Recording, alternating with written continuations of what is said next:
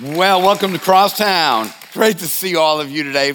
We're in the middle of Uncommon, and, and we've been learning a lot of things about Uncommon. If you're kind of not with us, it's a, an immersive study that we're doing not only through a devotional that we wrote here at the church, through small groups, but through the sermon series. So we're kind of just all getting into this Uncommon. And what that is about is discovering that God didn't call you just to be saved but there's something about God, something about the nature of heaven, something in the nature of truth and that, that is uncommon, that we're not just saved, but rather we're called to something more than that.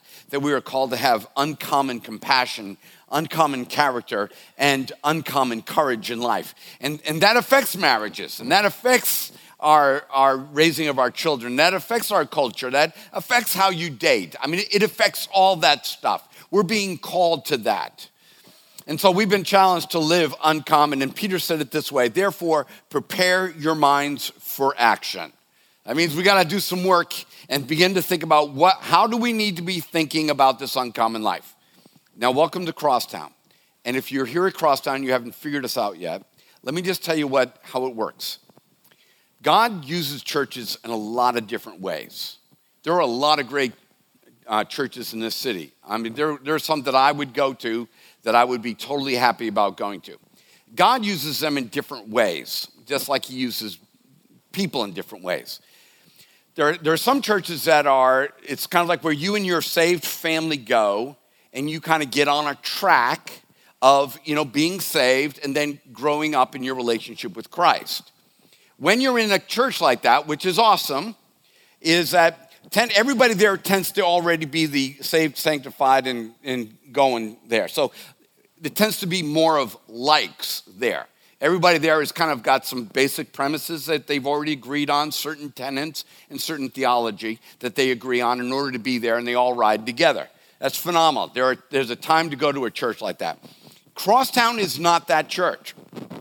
Um, we are the church that God has raised up for the purpose of challenging uh, social mores, for um, asking you the hard questions about what you believe, why you believe things, to challenge what you don't believe.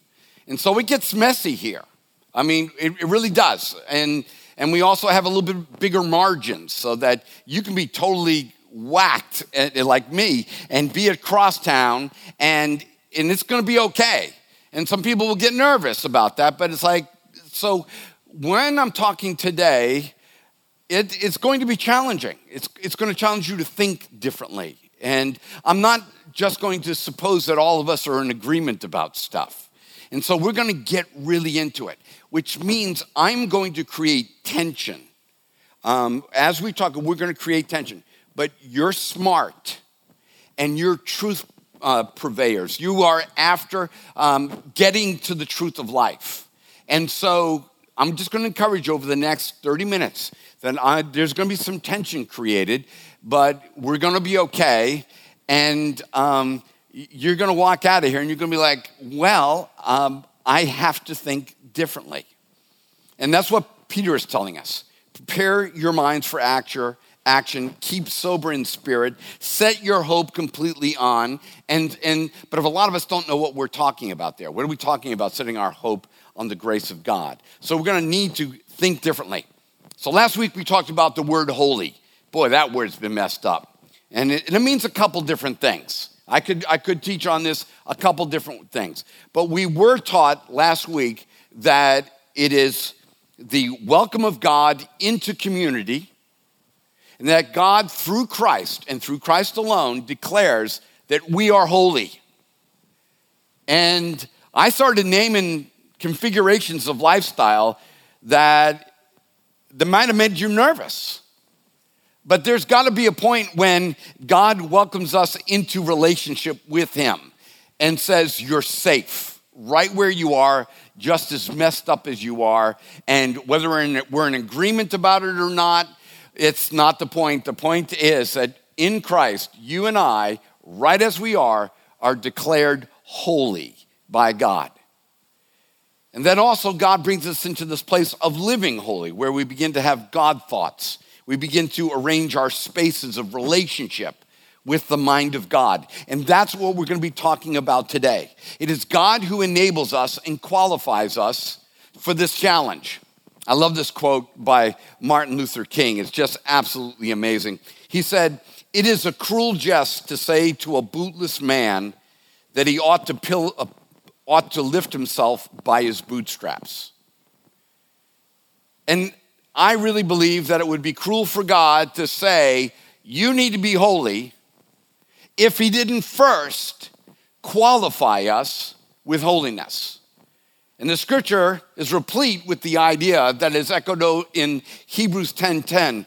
We have been made holy through the sacrifice of the body of Jesus Christ once and for all.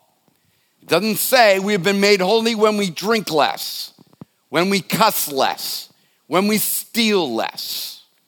You know, God doesn't say, listen, you need to pull yourself up and get your act together and pull yourself up by your bootstraps when none of us have boots. But God declares us through Christ to be holy. That's how amazing grace is. And that's where we are today. But then we're going to see that God is going to call us to be holy as He is holy. It's, it's kind of like the concept of the president. We now have a Democrat uh, president and we had a Republican president. And I think over the last eight years, we've gotten a pretty good medley of, um, pres- uh, of presidents. And so I think we can, this isn't a political commentary, this is just an observational one. Um, our presidents are endowed with the rights of, and honors of being the president of the United States. You know, that's what they, they get. They are declared the president, and therefore they get to move in spaces and, that you and I don't get to move in, get to move into conversations that you and I, they have privileges that you and I don't have. But there's a difference between this idea of being the president and living presidentially. That comes down to the personal character of the person in the position. That somebody can have all the rights and all the, uh, uh, been given the rights of being the president of the United States, but how they walk out that position is totally up to them.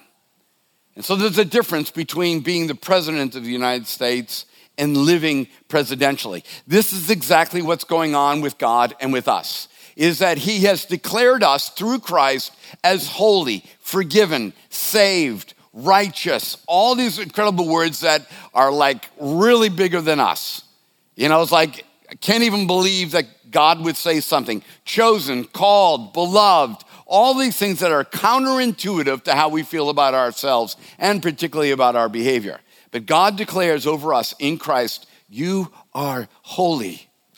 And now we're going to see today that in that place of being called holy, that He's going to call us to be presidential, to live holy, to now use our position to begin to walk out this concept of God. Jesus was marveled at and of course, he was marveled at. I mean, turning water into wine, walking on water, feeding 5,000, really cool stuff. And that would get you a lot of attention.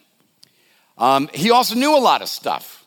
He talked about things that people didn't know about, and, and he had a rich knowledge of, of things, particularly of the scriptures and what God was doing.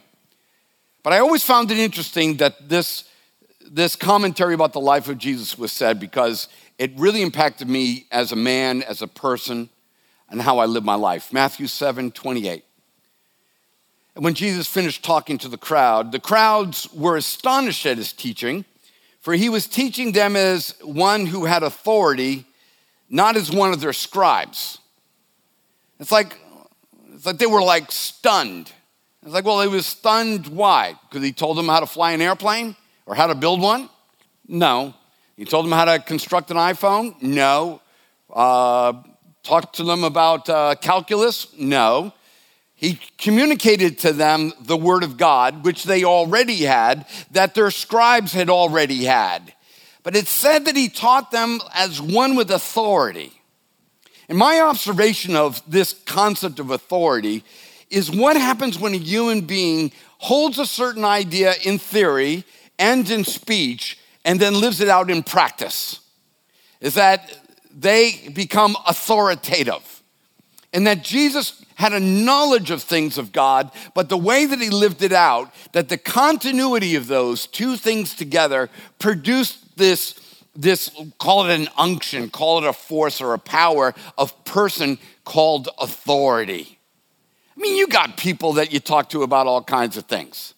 You know, we could talk about football all day long, and somebody comes in and is like, yeah, you know, Jalen Hurts is the best quarterback in the NFL. I mean, everybody thinks their quarterback is supposed to be the MVP of the of the uh, season this year, right? I mean, everybody's like can make an argument, but you know, most people you talk to are schmucks. You know, they they they talk to you. They're talking about sports, and you're kind of like, yeah, yeah, you don't know what you're talking about. And then all of a sudden, let's say uh, Bill Belichick walks in the room and he makes a statement about what is, or Dabo Swinney, or some, some great coach. And, and then all of a sudden, you you know, you realize that there's a little bit closer between an understanding of the, the knowledge and the experience. And what that feeling you get is called authority. That's what God is trying to create in us as moms, as dads, as as friends and in life, he is trying to bring this continuity between what we are declared and how we live our lives. There are some people that can talk to you about Jesus all day long, and you're like, yada, yada, yada. I mean, it's like, I really don't want to hear it. But then another person can talk to you about faith, and there's something about their life that matches something about their message, and it produces this authority. When I was thinking about this, I always, I love uh, earth science and, and stuff like that and mechanics and all. Um, there's a, this thing, this word called discontinuity is a vibration that, is, that causes things to rattle apart. It's repeated breaks in the consistency of, of something that produces vibrations. You experience this most in your car. You're driving your car, you're doing pretty good at 45, law abiding citizen, you get up there about 65, you join my, my crowd of people, we're over 65, and then all of a sudden you begin to notice, and, and, and it starts to vibrate. And then usually about, if it disappears at about 70, then we could probably hone that you probably got a problem with uh, balance of your tires. But it's interesting is that you can have an imbalanced tire, like one of those lead things fell off the inside of your wheel, and it causes a little shake that you feel. And then it goes all the way up, it transfers up the steering column into your, your, your uh, steering wheel. But in my car, what happens is it takes one more step. And the right passenger seat starts going, and it's like, whoa, you know, and you're looking over and it's like, I got a problem with my seat you know? And it's like you don't have a problem with your seat. You don't even have a problem with your steering wheel. You have a problem with a weight on the right front tire that's vibrating. That kind of discontinuity begins to transfer into the, the chassis of the vehicle and begins to affect your driving pattern. That's what happens in parenting. When a dad espouses one philosophical view about God, but lives a totally different view. Well, you kids need to go to church with your mom. Let me just tell you, when they turn 17, you kids don't need to drink, you know, but Pop's back there sucking back, you know, um, uh, Bud Light like Dodge and it's like uh, just going crazy. And it's like, well, you talk to me about God, but this is the life that you live. And what does that produce? It creates a vibration and it creates a dis- this discontinuity, and things begin to fall apart. Marriages fall apart, societies fall apart. And what God wants to do is to bring a continuity between what He declares us and what we're living out in our lives to create, to, to remove the unhealthy harmonics of life. This is how you get your kids to follow you. Matter of fact, as, since I'm a slightly older man, not totally there yet, but I can see it from here. You know, since I'm a, legacy is a really important thing about leaving your legacy. Well, they say that your legacy is not in your children, your legacy is in your grandchildren. Because that's where you find out what your kids bought about you and then decided to export it into their own children. See, your kids might have done what you did because they lived in your house. But you find out whether or not they really bought into it and whether or not they teach it to their kids. And what God wants to create is to create this continuity of thought, of compassion, uncommon compassion, uncommon character, uncommon courage in our lives. And He wants us to be able to pass it on. And He wants to uh, reduce the shakes in your marriage. You know, you and your wife see, that's why some of you are addicted to taking trips because you think you have a hard time living together, so you got to take a trip. You got to go to the Bahamas or, or I, am going to start sound ridiculous because I don't travel a lot. But you think you have to take a trip every six months. Why? It's because we got to get rid of the shakes out of our marriage. We got to kind of go out on a beach and just enjoy and drink some margaritas. And it's like, that's not how you get the shakes out of a marriage. When you get home, your marriage is going to get up to 65 again. You're going to start talking about finances. You're going to start talking about sex. You're going to start talking about your conversation that you had. And all of a sudden, the steel mill is going to start doing a little bit of this discontinuity in your own personal life that begins to affect other things. Likewise, continuity with the things of God, all of a sudden, you begin to see things heal. It's absolutely amazing. So, God is calling us to live uncommon character. Character is big. Character, and here's how I best understand it character is like a mini culture within you. It's like you got a little city in, in, inside of you. And in your little city, you have personal uh, cultural values, um, passions, ethics, morals, and, and modalities of relationships, how you interact with people. You got them all right here. You got your own little mini city inside of you, um, and, and this little culture. It led me to think this that there is no culture that has risen in human history that wasn't first formed in the heart and character of a person. Nazi Germany doesn't just happen. Racism doesn't just happen. A compassionate culture doesn't just happen. Good families don't just happen. Awesome marriages don't just happen, bad marriages don't just happen.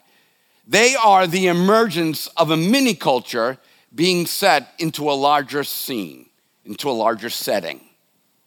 So, no culture ever emerged on this planet that didn't first find its home in the heart and the character of a human being. So, I'm going to ask you this question What is your culture? What is your mini culture? Not what's wrong with your spouse. They got their own little mini culture. What about, you, what about your mini culture? What's going on inside of you? What are your values? What are your ethics? What are your passions? What's your modalities of relationship that you have? Well, the common structure of character comes from society, family experiences, um, from your behavioral presuppositions. These are things that are, or uh, predispositions.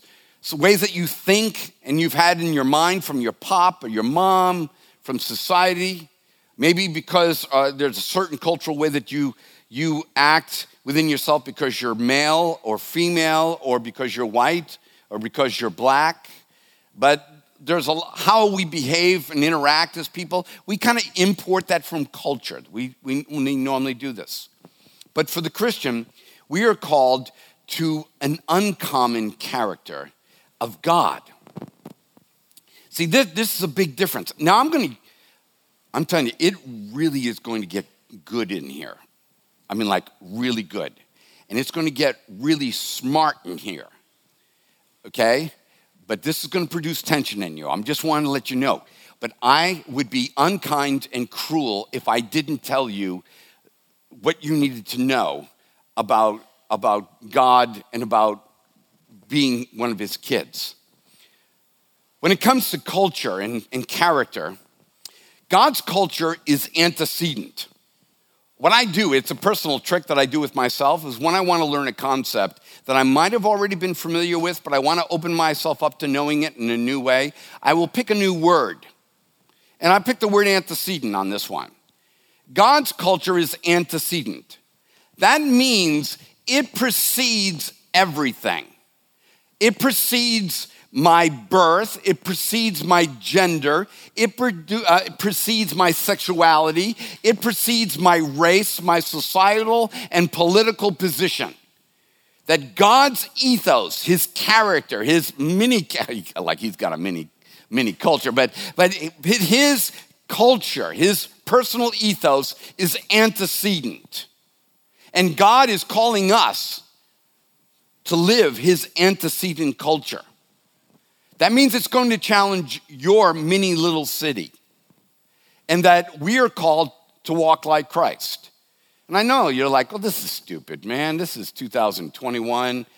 Um, but let me just tell you another place where you use this concept of antecedents.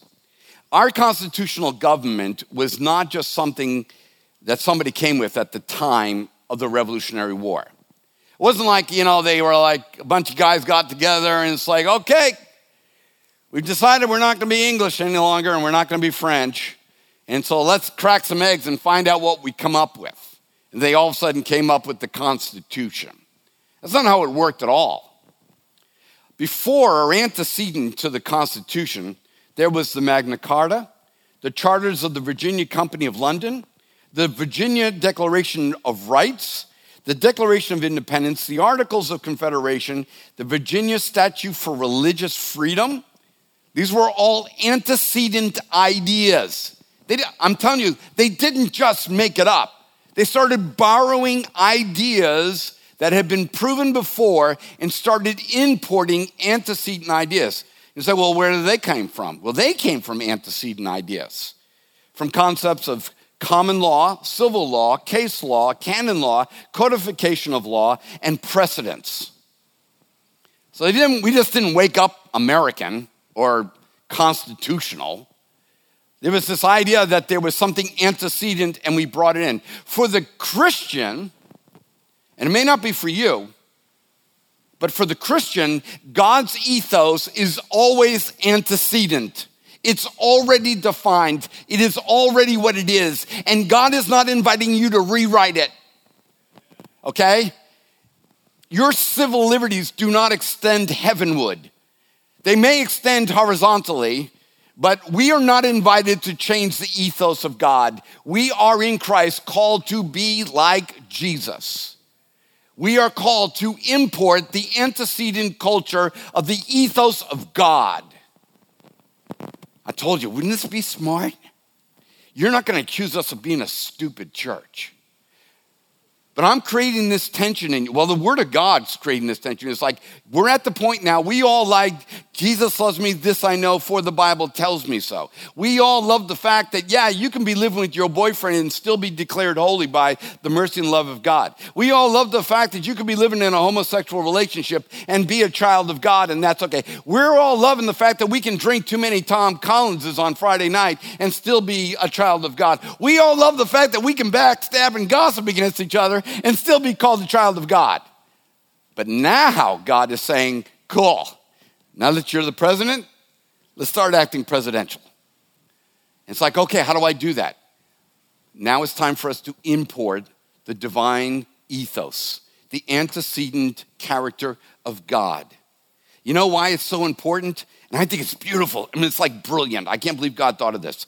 It was like, it's so brilliant because if you can get a culture to do the antecedent character of God, you can reboot the culture. It's amazing. It's like, well, how do we get the world back on course? Well, you have to go to an antecedent culture where, see, that's why we don't need to make America great again. You really want to go back to the 1950s? That's our best. I was born there. Ta da! how are we doing now? No, we want to go someplace where you can reboot your life beyond your divorce, beyond your addiction, beyond your civil liberties, beyond all that. It's like, well, where do we go?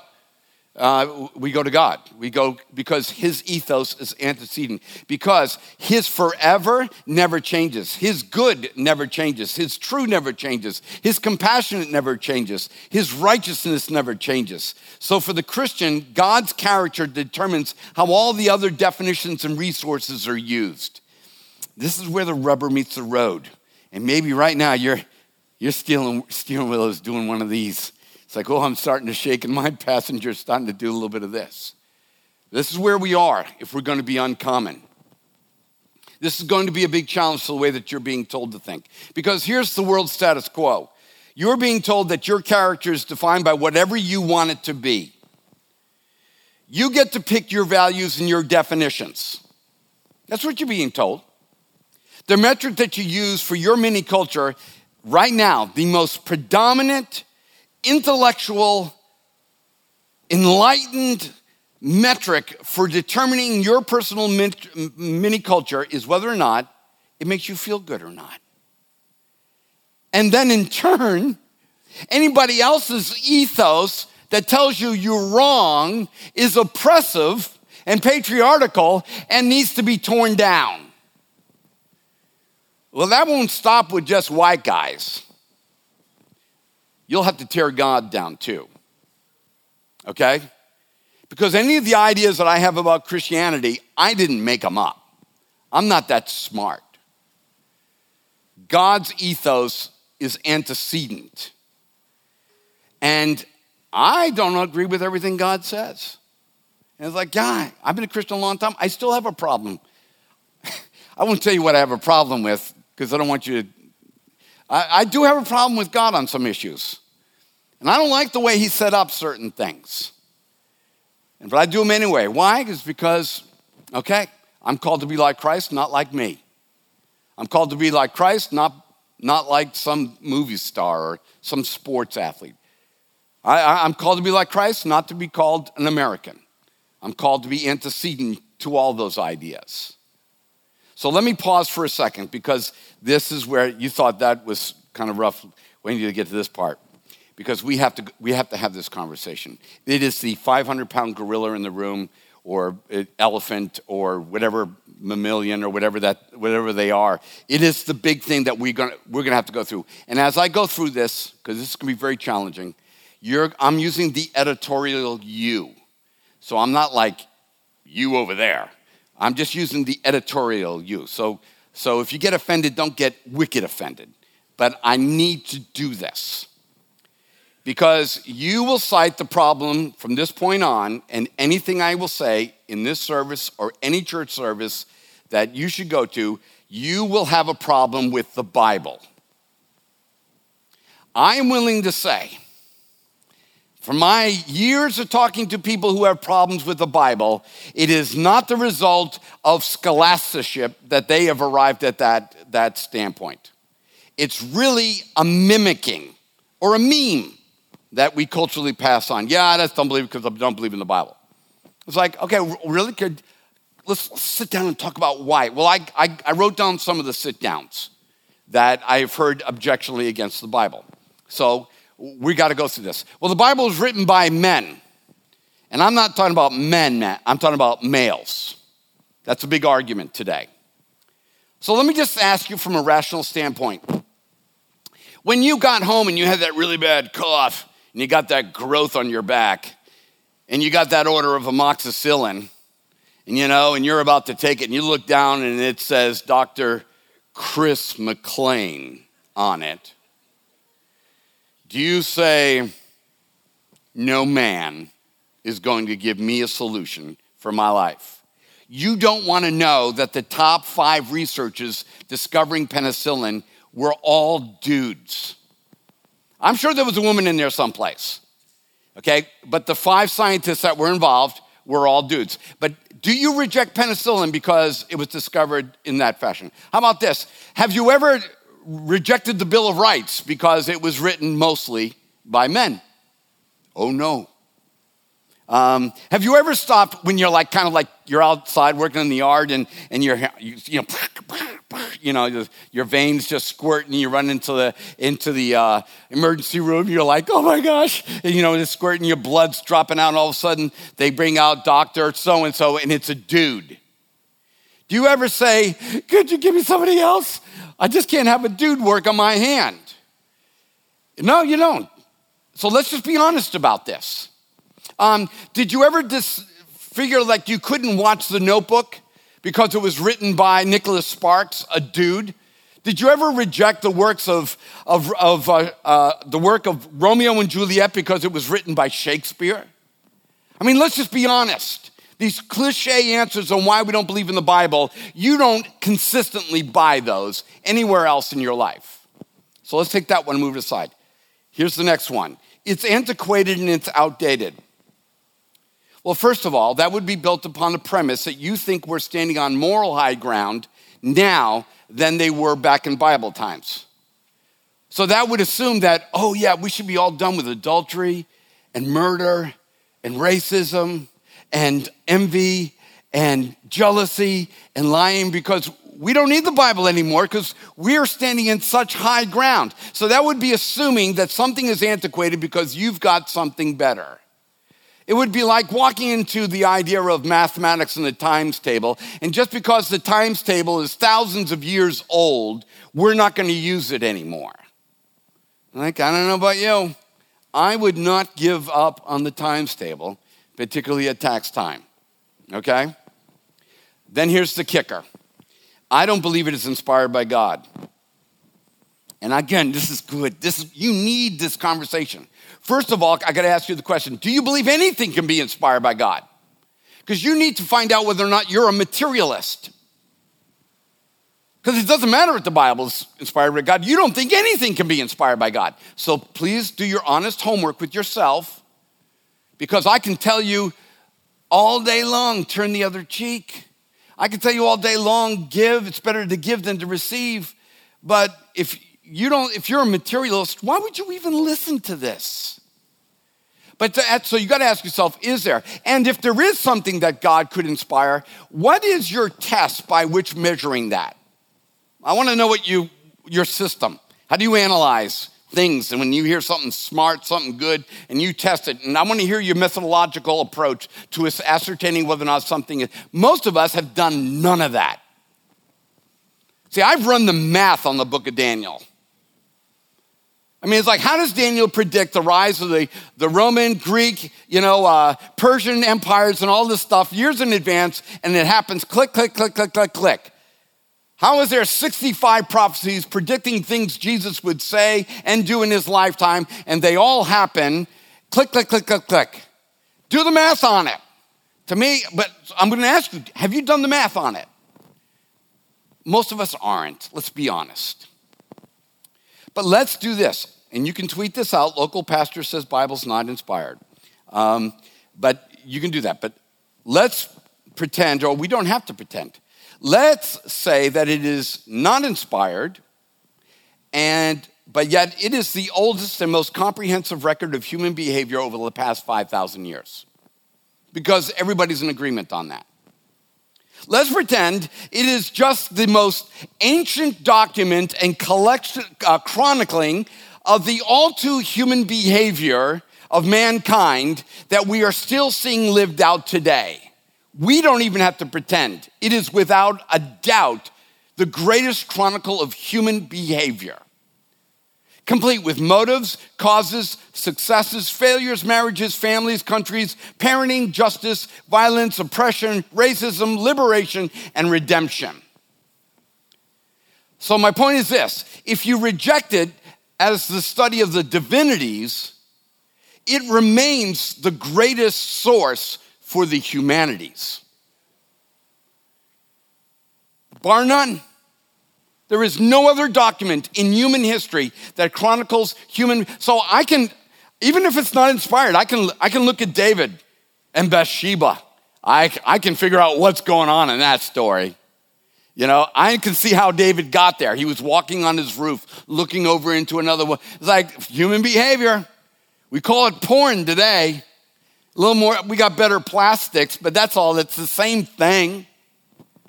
Human behavior right there. So how to succeed, how to forgive, how to screw up your family, how to have an incredible family right there. But we're just to ignore that? So don't take my word for it as an enthusiastic Christian. Don't take my word. So, and I didn't either. So I'm a member of a, a, a little thing that allows me to have access to an AI database. It's this hyper supercomputer somewhere out there that you get to talk to it and have, and have conversations with. And so I logged in. It's, it's like, you know, the next step in AI. And I asked it the question what is the benefit of the Bible as a literary and historical document? Because I wanted to give you a pure, objective, computer response about the Bible. All right? Something maybe that's a little smarter than us, or at least it's got a compilation of wisdom. Here is the top nine responses. I didn't give you the 10th because the 10th sounded too Christian. So I actually took it and threw it aside. AI said this The Bible is spiritual guidance and moral instruction. Two, encouragement and comfort through difficult times. Three, insights into the nature of God and humanity. Four, historical record of early civilizations and cultures. Five, understanding of religious and philosophical thought. Six, the framework for understanding the world and the purpose of human existence. Seven, the inspiration for art, literature, and music.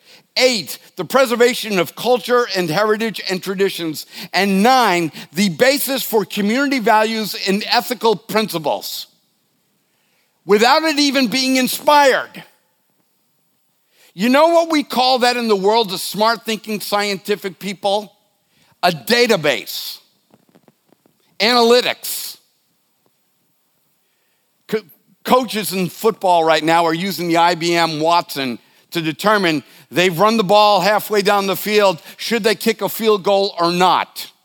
They run it through the analytics. Well, 88% of the time when the field goal kicker does this, when the wind is this, yes, kick or not, go for it on fourth down. Analytics are a powerful thing. And the analytics of AI says that the Bible is a powerful document, historical record of humanity that brings about the, com- the composure of community and ethical values. What do you got? What do you got that beats that? I'll tell you what you got. You got TikTok being run by the Chinese government and enjoyed by every 15 year old in the world, or you're watching Instagram to get what is important to the world. Really? You're going to reject 6,000 years of human history and human behavior, successes and failures, Forget if it's divine or not, because you're going to go with your gut. You're going to say, again, editorial you, not you, not none of you, but just you are going to say that you, with your first time through planet Earth, because all you're on your first ride through here, you believe you have more collective wisdom and knowledge for raising children, running your own life, and dealing with your own dysfunctions than 6,000 years of recorded human history. Somebody in the room is psychotic. Seriously. I'm not crazy for believing in God. You can't call me crazy for believing in God because you think you are. You think you're antecedent to even human wisdom. I'm trying to make a rational, non circular, non using the Bible to defend itself argument that believing in God, importing the wisdom of God, is exactly what your life needs right now. So, what do you have that's better? Personal and cultural character are not defined by your single moment. No matter what civil liberties tell you you're not that big. Isaiah told us, Woe to those who call evil good and good evil, who put darkness for light and light for darkness, who put bitter for sweet and sweet for bitter. Woe to those who are wise in their own eyes and clever in their own sight. Golly, it's just absolutely amazing. But God's like, you really need to be careful if you really think that your feelings and your opinion are the city of culture that needs to be exported to the world around you. This kind of talking is what urged Paul in Romans 12:1. This is the therefore. And if you're not a Christian, this is this is not for you. The therefore is is he just talked to Christians, he just talked to to his crowd just like I just talked to you. And so he says, "Therefore, I urge you, brothers and sisters, in the view of God's mercy, to offer your bodies as living sacrifice, holy and pleasing to God. This is your true and proper worship. Do not be conformed to the pattern of this world, but be transformed by the renewing of your mind.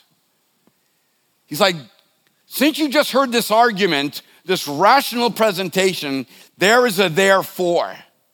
And you could say, well, you come here to Crosstowne because you like the music. I'm glad you do. You come to Crosstowne because for a few moments you feel good about life. And we're glad you feel that.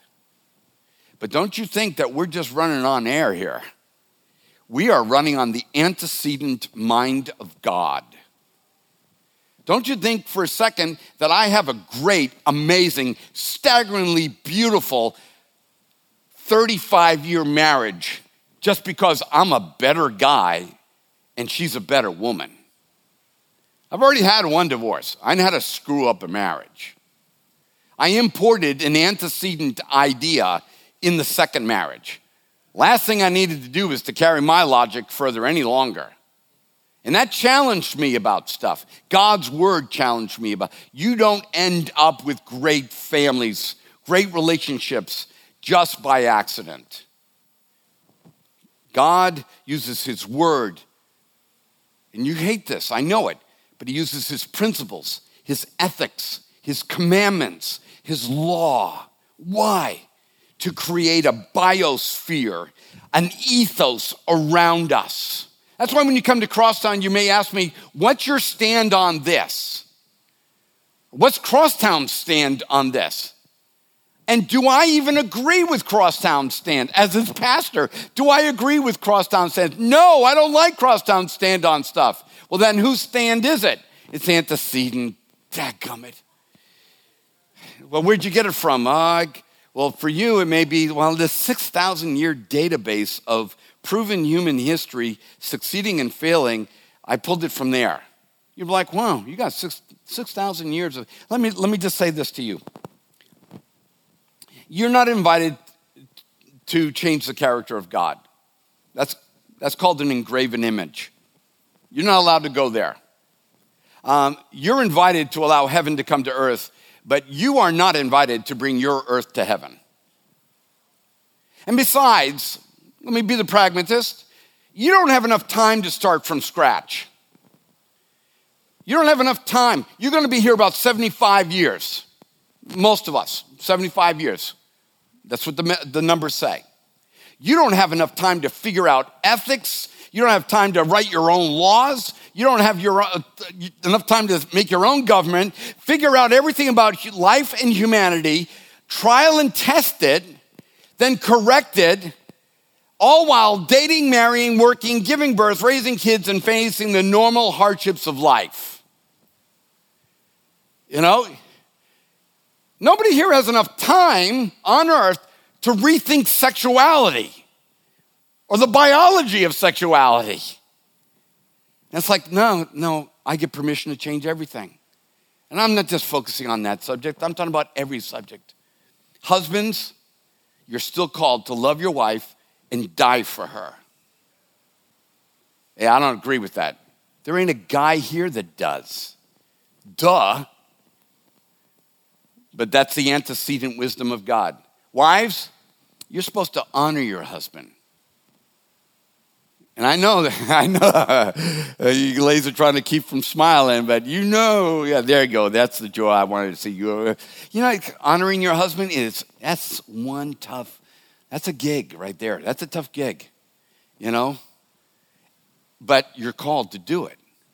You're called to turn the other cheek. There isn't one person in this room that has turned the cheek DNA in them. Not one person in here. You're, turn, you're told to present your life a living sacrifice unto God. Do you think I like that? I'll tell you what I don't like, just for fun, and then we'll close.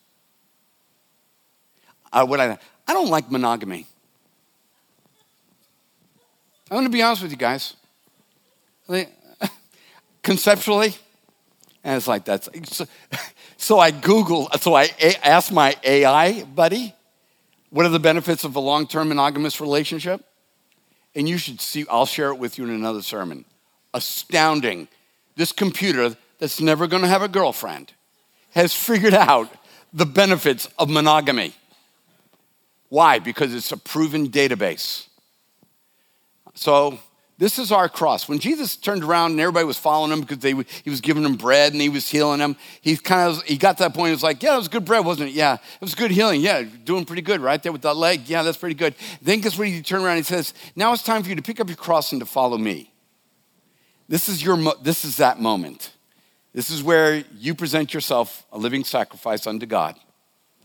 It's like not my ideas, but your. And I know I'm I'm about to lose some of you. I'm willing to risk it because I don't want you to live in a lie. Telling somebody they're something when they're not really something is not compassion, it's narcissistic lying. And God is willing to offend us by saying I, that He is God and we are not, and to walk in my ways. I mean, He's, and that's offensive to me. But I have found, because I believe the document is inspired, because when Jesus said the things that he said on the cross that were already said in the book of Psalms, when none of his bones were broken, which was already declared in the Psalms, when it said that he would be given wine while he was dying, that was already spoken in Jeremiah, when he was when he they said, Physician, heal yourself, which was already speaking, spoken in Isaiah or some other place. When all the math began to add up and the improbability added up, all of a sudden I realized he knows life, and I need to lose mine to gain his. So this is where we are. As we present you communion, this is a big step. Paul, like I did last week, had told his church, he said, Hey, I want you to know you're saints, you're blessed, you're chosen, you're holy, you're children of God, you're redeemed, you're beloved, you're forgiven, you're sealed into the inheritance of God, you've been made anew, you're no longer strangers, but you're now citizens of heaven, you are God's household, you are the family of God. I did that last week. And that's what Paul does in Ephesians 1, 2, and 3. And then in chapter 4, he says, Therefore, prisoner of the Lord, I implore you to walk in a manner worthy of the calling with which you have been called. God's given us this chosenness, this presidential position, and then wants us to walk out presidentially. Why? Because it makes him look good? Yeah, it does. It makes the message believable. It makes dads believable, moms believable, husbands believable, credible.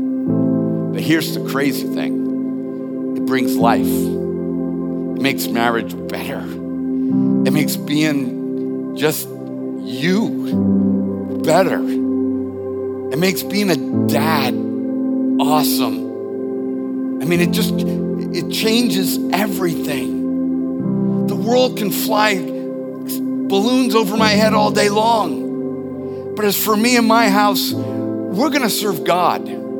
And we have, we have begun to reap the incredible benefit of following after the Lord. But you're going to have to be willing to do that. To choose God, not just salvation, but His ethos, and to allow that ethos to get in you. Father, as we come today and you offer us Jesus in the bread and the cup and the, the sacrament we call communion, you are once again showing us that the way life changes is by getting God into us. Getting God into us, not us into God. So I thank you, Lord, for this incredible group of people. I know we didn't like everything that was said, and but faithful are the wounds of a friend are the kisses of an enemy.